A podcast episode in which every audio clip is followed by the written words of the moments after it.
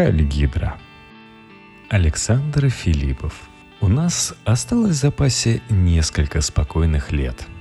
Философ, профессор НИУ ВША о том, как быть интеллигенту, о рациональной власти и ожидании кризиса. Журналист Игорь Синников продолжает серию разговоров о духе времени с российскими публичными интеллектуалами. Сегодняшняя беседа с Александром Филипповым – специалистом по философии Карла Шмидта. Почему интеллигент и интеллектуал по-разному относятся к государству? Ждет ли Россию новая перестройка? И почему элитам нужна идеология для передачи власти по наследству? Вот основные темы этого большого разговора – если начать вспоминать самые заметные и самые освещаемые события, происходившие в России в гуманитарной интеллектуальной сфере в уходящем году, то на ум сразу же приходят такие сюжеты атака на Европейский университет в Санкт-Петербурге, арест Кирилла Серебренникова, дело седьмой студии в целом. К этому списку можно еще добавить недавнее увольнение Петра Багрова из Госфильмфонда – как вам кажется, все эти события укладываются в рамки какой-то одной тенденции? Если да, то как его можно было бы назвать? Довольно трудно ответить однозначно, так как это сильно зависит от позиции наблюдателя. В определенной системе координат это, безусловно, звенья одной цепи. Но то, что имеет один и тот же смысл для наблюдателя – не всегда имеет одни и те же причины. Каждое из перечисленных событий вызвано целым комплексом обстоятельств, часть из которых неизвестна. Я верю в то, что у всех этих событий есть нечто общее. Но вот в то, что у всех этих событий есть единый центр принятия решения, я скорее не верю. Это очень сомнительно. Общее, которое многих тревожит, можно описать довольно простыми словами – идет культурно-политическое противодействие Западу, противодействие модерну, причем в самом широком смысле этого слова, без тонкостей. И вот в чем суть. Раньше было более очевидно, что политическое соперничество стран может происходить даже тогда, когда многие ценности у них общие. Ценности общие, а интересы разные. Это нормально в политике – а вот сейчас нельзя не зафиксировать широкий ретроградный антимодерный тренд. То есть отказ от этих общих ценностей, который обусловлен не только политическим соперничеством. Его, этот тренд, пока нельзя считать единственным, господствующим и наиболее адекватным объяснением всех описанных неприятностей. Но он есть, и он нарастает – Просто часто можно услышать, что причина этих событий заключается в том, что якобы российский режим по сути своей антиинтеллектуален. Вы с этим можете согласиться? Это очень узкое понимание интеллекта. Для людей, которые изучали историю философии, отождествление интеллекта с культурой модерна кажется неадекватным – Конечно, свобода рациональной дискуссии, критическое отношение к авторитету и традиции, готовность признать собственную неправоту и поражение в споре, постоянное движение к новому через отказ от старого, иногда очень болезненный. Все это скорее чуждо тем, кто хочет нами командовать. Но это не наша специфика. Консерваторы на Западе давным-давно говорили об опасности критической субъективности – не останавливающийся ни перед чем. У нас слов таких не знают, а смысл опасений тот же. Только вот эта старая уютная борьба модерна и традиции далеко не все может объяснить в нашей сегодняшней жизни. Останемся, конечно, в рамках этих определений, иначе придется многое вводить дополнительно, но будем помнить об этой условности. Есть другая составляющая модерна – благодаря которой он в широком смысле и победил традицию. Пусть, может быть, и не до конца, это инструментальный интеллект. Этот интеллект напрямую не связан ни с рациональной культурой, ни с современным искусством. Условно говоря, если вы возьмете секретного конструктора, который прямо сейчас создает эффективное оружие в полном соответствии с научными принципами – и пригласите его на какой-нибудь современный спектакль или дадите прочитать современную книгу, то он, возможно, с вашими восторгами не согласится. Можно быть эффективным техником и культурным ретроградом. Можно в качестве начальника поощрять технический интеллект в самых разных областях, хоть в военном деле, хоть в экономике, но при этом делать ставку на условные духовные скрепы. И в этом смысле не получается сказать, что современные власти настроены против рацио – в таком инструментально-техническом смысле. Может, у нас и не торжество рациональности повсюду, но оружие стреляет, свет в домах горит и коммунальные платежи проходят. Всего этого без рациональности не бывает. Но можно ли ограничить рациональность техникой? Это старая проблема России и многих других стран. Проблема сочетания культурного модерна и технического интеллекта – традиционалистам кажется, что культурный модерн разрушает солидарность в обществе, наносит удар по каким-то основам совместного существования людей, будь то общая вера, определенная интерпретация истории, принятая и затверженная иерархия художественных текстов и тому подобное. И поэтому его бы захотелось затормозить или вовсе остановить но культурный модерн доказывает свою необходимость, ссылаясь на то, что без него не будет технологического модерна, жизненно важного прогресса. Когда-то советские ученые могли себе позволить легкую, реже чуть более тяжелую фронту, привечая опальных художников. У них было чувство социальной защищенности, иногда, впрочем, ложное чувство. Они знали свою необходимость.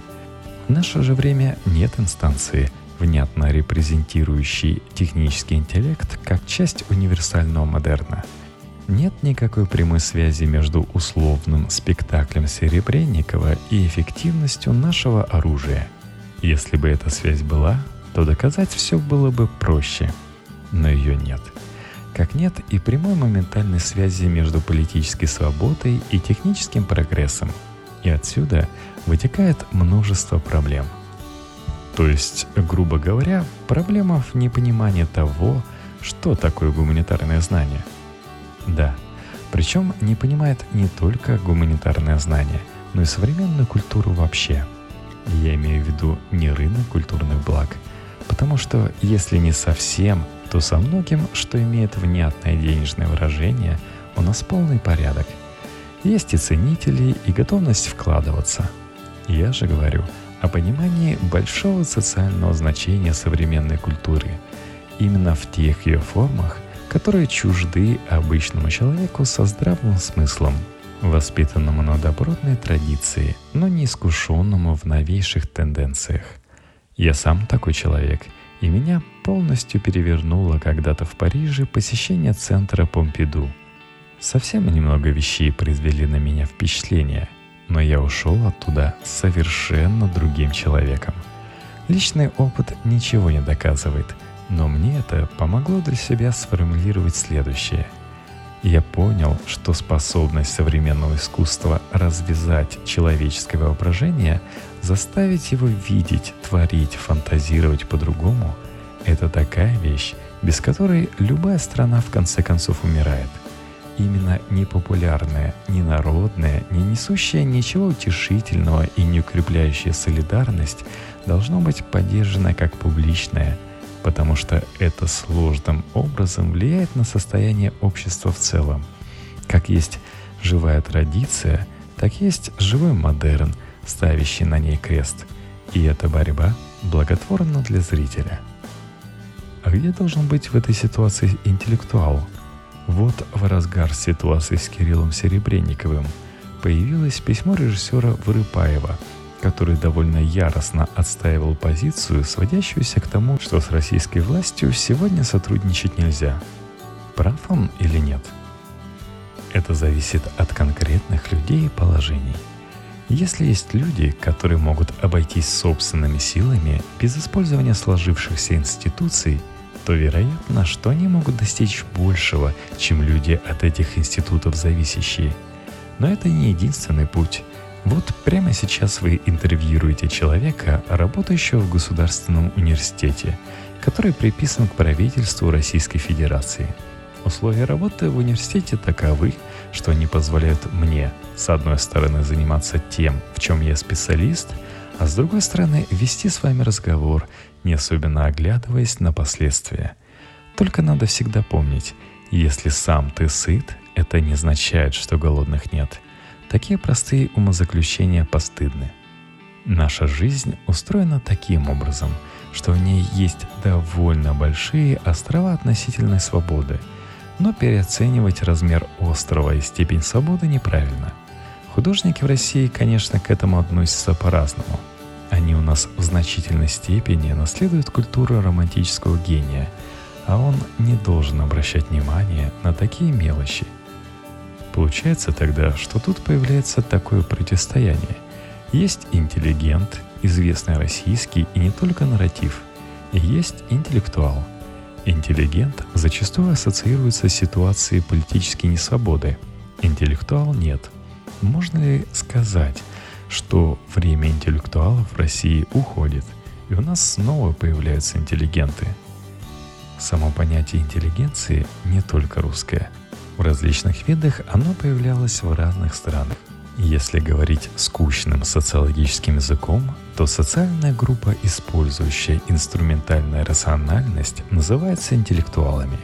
Интеллектуал — это более или менее совершенный техник. Если нужно сделать экспертизу того, что будет, если упадет какой-нибудь мост, или тех последствий, которые может вызвать готовящийся законопроект, нужен интеллектуал — а интеллигент — это критик, который ставит большие социальные вопросы и на интеллектуала смотрит с подозрением. Между ними всегда существует большое напряжение. В самом радикальном виде это выглядит так. Интеллигент говорит интеллектуалу, ты сотрудничаешь с режимом, помогай ему продлить свое отвратительное существование. А без твоей интеллектуальной помощи репрессивная система давно бы уже рухнула – а интеллектуал отвечает, она не рухнет. Просто если мы не внесем свой интеллект, то она станет еще хуже. Если не рассчитать бюджет, все платежи остановятся. Если искусство не будет давать утешения, люди еще сильнее звереют. Если профессора перестанут преподавать, дети все равно вырастут, но только без переданных им знаний. А интеллигент тут отвечает так – может быть, это работало бы в других странах. Но наша страна настолько ужасна и бесчеловечна, что пусть лучше все погибнет. Такой радикализм интеллигенции имеет довольно большую традицию, и последний аргумент интеллигента может быть довольно сильным в некоторые эпохи. Еще раз, каждый вопрос надо доводить именно до этого пункта. Хотите лично вы, чтобы все погибло и как можно скорее – если да, будет один модус действий. Если нет, тогда что? Мне кажется, что на такой вопрос ответ должен давать не эксперт, а каждый человек сам себе, отвечая своей совестью. Только здесь нужна абсолютная последовательность и полная честность, а контролировать чужую честность не входит в мои задачи. В одном из своих интервью вы говорили о том, что сейчас Россия снова возвращается к идее о том, что интересы государства становятся важнее интересов отдельного человека. А как вам кажется, это результат чьих-то осознанных действий или просто естественный ход развития общества? И то, и другое. Можно было бы быть совершенно уверенным, что наши традиции и культура – в которых содержится много консервативного и государственного, рано или поздно дадут о себе знать. Традиции — это вовсе не то, что можно с легкостью взять и уничтожить. Многие еще забыли, но в 1993 году, после расстрела Верховного Совета, было инициировано закрытие консервативных журналов, и тогда казалось, что либеральная идея победила окончательно не только политически, но и духовно — но прошло какое-то время, и носителями консервативных идей стало больше людей. Они развивались, ничего неожиданного в этом нет. В конечном счете консервативная идея Я так называю их с большой степенью условности. Строго говоря, подлинного консерватизма нет там, где нечего консервировать. А наш консерватизм сконструированный. Но это другой вопрос. Стали, если не полностью доминировать, то, по крайней мере, оказались мейнстримом. А государство обнаружило, что гораздо продуктивнее поддерживать тех, кто говорит, что нужно воспитывать государственников и патриотов – чем тех, кто считает, что нужно больше свободы и меньше обязательств перед государством. Другое дело, что вовсе не обязательно у людей патриотического воспитания появляется любовь к государству. Потенциал такого воспитания копеечен. Если государство предстает для человека не как защита и опора, не как ресурс, не как друг, а как вздорный и ненадежный барин – то воспитательные меры в итоге окажутся неэффективными. А как вам кажется, почему сам этот процесс огосударствления не вызвал такого жесткого протеста у людей? Ведь, грубо говоря, можно предположить, что многие скажут, что это и хорошо, что государство становится таким важным и сильным элементом всей общественной системы. У кого это должно вызвать протест? У общества, у среднего человека наверняка многие случайно опрошенные люди увидят и плюсы в том, что государство играет большую роль. Здесь мы вступаем на довольно зыбкую почву. Сначала придумываем себе среднего человека и его реакцию на наш вопрос, а потом пытаемся понять, почему он себя так ведет в наших фантазиях. Давайте лучше придумаем другого человека, который совершенно не воодушевлен происходящим в государстве и тихо занимается своими делами, понимая, что откровенные беседы часто выходят боком. А жизнь дается человеку один раз, и прожить ее надо так, чтобы государство ее тебе не испортило. То есть такая ситуация, когда социолог спрашивает у человека в отношении к президенту, а человек не доверяет социологу и не хочет об этом рассказывать. Мало того, что не хочет социологу рассказывать, он в случае чего и проголосует как надо, лишь бы от него отстали. Но электоральное поведение в России далеко не единственный способ оценки политических настроений. Есть еще и мобилизационный потенциал, который часто бывает довольно большим. То интервью, о котором вы уже упоминали, было взято вскоре после присоединения Крыма. И я там говорил о том, что такое событие – это очень большой заместитель в жизни обычного человека. Оно придает какой-то новый смысл его существованию. Но я говорил и о том, что бесконечно это продолжаться не может. Сейчас многое свидетельствует о том, что этот мобилизационный потенциал упал довольно сильно.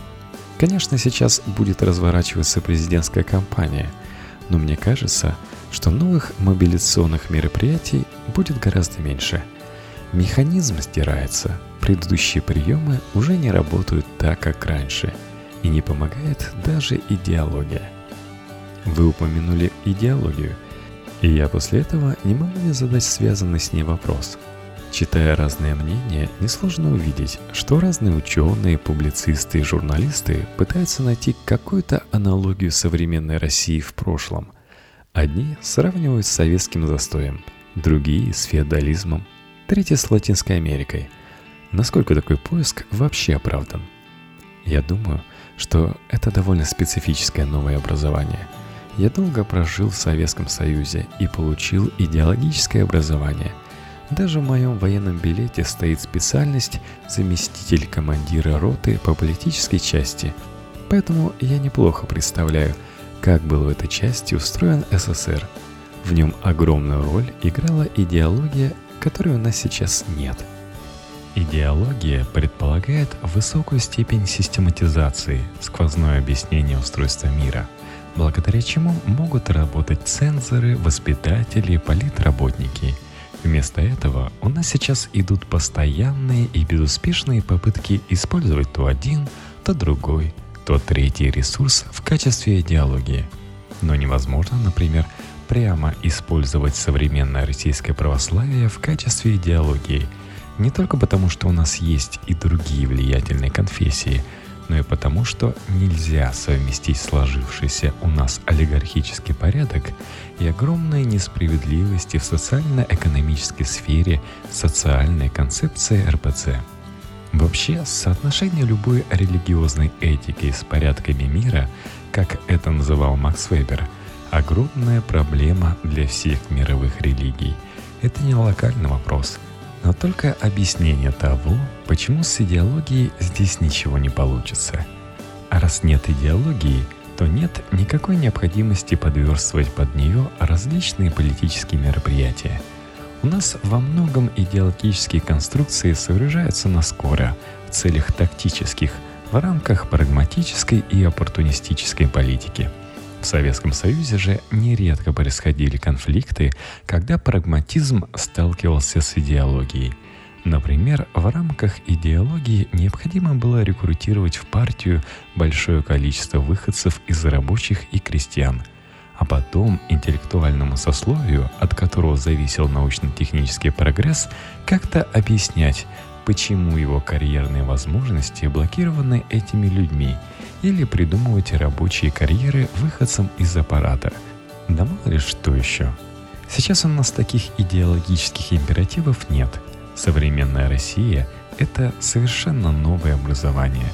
Полупрагматическое, полуидеологическое, разрывающееся между традицией и модерном, устроенное и как полицейское государство, и как олигархическое — и как пространство борьбы многочисленных социологически неописанных групп интересов. Хорошо, такой массовой идеологии нет, а у правящего класса есть какая-то своя идеология для внутреннего пользования. В вопросе содержится сильное допущение о едином правящем классе. Оно, по-моему, справедливо лишь отчасти. Вот в этой части будет релевантен и мой ответ. Я думаю, что эта идеология еще складывается – Стремление к ее формированию наблюдается уже довольно давно. Мы знаем, что в нашем обществе существует совершенно чудовищное неравенство в распределении власти и богатства. И для тех, кто находится наверху, одной из ключевых проблем является легитимизация этого положения. Оно должно быть оправдано и вписано в картину мира, но ее пока нет – если предположить, что в этой картине мира власть и деньги достаются самым талантливым и успешным, то появляется неприятный момент. Могут прийти еще более талантливые люди и просто отобрать власть и богатство. И они все получат в силу той же справедливости воздаяния по заслугам. Такой вариант, конечно, никого не устраивает, кроме тех, кто как раз планирует возвыситься – а значит, нужны легитимные способы передать эти огромные богатства и властные позиции по наследству, чем, собственно, господствующий слой сейчас и озабочен. Но никакие организационные мероприятия в этой сфере ничего не стоят в перспективе. Человеческая жизнь конечна, и будущее наследников ничем не обеспечено. Нужна какая-то фундаментальная, подкрепленная не страхом, а понятием о справедливости база дальнейшего существования этого слоя. Так что идеология им нужна и как внутренний язык описаний, и как способ легитимации в обществе. Напоминание об ужасах гражданской войны имеет прекрасный воспитательный эффект. Разговор о том, что лимит революции мы исчерпали, тоже на это работают, конечно, но это паллиатив. Временный воспитательный эффект не заменяет картины мира – Впрочем, никто не станет с нами делиться рассказом о поиске такой идеологии, просто потому, что никакого исследователя туда не пустят на порог. Исследователь, как правило, принадлежит к низшим слоям. Зачем высшим с ним беседовать? По сути, потому что просачивается оттуда, через специально оборудованные каналы, у правящего слоя присутствует ощущение своей избранности – ощущение того, что за них играет самый главный начальник. А самый главный начальник — это Бог, с которым нужно договориться при помощи посредника уже сейчас. Тогда хорошо будет не только здесь, но и после смерти. Продолжая разговор об идеологии, весь год шел скандал по поводу фильма «Матильда», который показал, что для части общества и власти образ монархии и Николая II является важной частью представления о стране и своего образа этой страны. С другой стороны, в день столетия со дня основания ЧК можно было прочитать интервью директора ФСБ Александра Бортникова, в котором он призывал помнить о положительной роли этой организации в истории России, а также о том, что от слова «чекист» отказываться нельзя. А это ведь вообще довольно противоречащие дискурсы. Как так получается, что они существуют в одном поле, вроде как не противоречия друг другу? Что их объединяет? Одно это уже свидетельствует о том, что мы живем не в Советском Союзе. Тогда любое публичное высказывание начальника любого уровня было бы согласовано партийными инстанциями, а документы такого высокого уровня утверждались бы в том же отделе ЦК, а то и выше. Что и сценарий фильма к годовщине революции. Существовали идеологические лекала, по которым можно было бы выправить текст, специальные люди, ресурсы, процедуры и тому подобное. Сейчас этого нет. И нас с вами, как людей, получивших высшее образование, такая ситуация может иногда смущать. Потому что мы хотим, чтобы в картине мира, которой еще нет, не было больших разрывов и противоречий. Но устройство смысловой сферы общества сейчас совершенно иное. Противоречия играют меньшую роль. Отсутствие систематичности кажется провалом лишь немногим – Люди, которые боролись против фильма «Матильда», скорее всего, совершенно спокойно прочитают интервью директора ФСБ, в котором он выстраивает апологетическую картину работы репрессивных органов советских времен, хотя и указывает, что были и отдельные недостатки. И я думаю, что если его прямо спросили бы, как ФСБ относится к расстрелу царской семьи, то он сказал бы что-то такое, что удовлетворило бы в том числе и тех, кто был недоволен фильмом «Матильда». Не было бы никакого тупика и диссонанса. В общем, пока все схвачено на живую нитку, но если серьезно поработать, то может появиться и цельная картина. Еще вы говорили о том, что мобилизационный потенциал может быть исчерпан. А как вам кажется, вообще для российского режима главная угроза находится внутри или снаружи? Вот в этом году мы могли увидеть появление некоего нового политического движения или просто протестного движения, которое ведет за собой Алексей Навальный. Может ли оно быть угрозой, используя падение этого мобилизационного потенциала власти? Вообще, я довольно часто ошибаюсь в политических прогнозах, но в этом случае я думаю, что с текущим политическим процессом никаких угроз не связано – что в этом, что в следующем году Навальный и другие люди, способные собрать митинг, обогащают картину политической жизни, но не представляют реальной политической угрозы. Но вы упомянули различия между внешней и внутренней угрозой. Вы исходите из того, что есть внутренние проблемы политической системы и внешние. В современном мире это часто не так уж легко разделить. Можно представить себе человека, который работал и жил в России – а затем переехал в другую страну. Физически его тело, конечно, находится в другом месте, и это позволяет ему чувствовать себя защищенным от ареста или других неприятностей, которые случаются с живыми телами. Он продолжит находиться в Лондоне, Нью-Йорке или Париже, но произносимые им слова находятся в той же самой среде, что и раньше. Он ведет какой-нибудь свой блог, публикуется в тех же газетах. Где он? Внутри или вне? Вот на Россию налагают какие-то санкции. Это имеет внутренние последствия. Вспомнил, например, турбины, которые мы поставили в Крыму. Только что было решение суда, будут стоять. Но сколько было проблем? От чего? Вроде бы мы суверенное государство. И если уж купили эту турбину, то можем ее таскать по всей территории, которую контролируем. А получается, что мы не можем поставить агрегаты на то место, которое мы считаем своим – хотя остальной мир его нашим не считает. Это наша внутренняя или внешняя проблема. Полностью разгородить внутреннее и внешнее не получится. Если же говорить о том, откуда будут происходить наши критические проблемы, то я уверен, что они будут производными от внутренней динамики нашей политической жизни.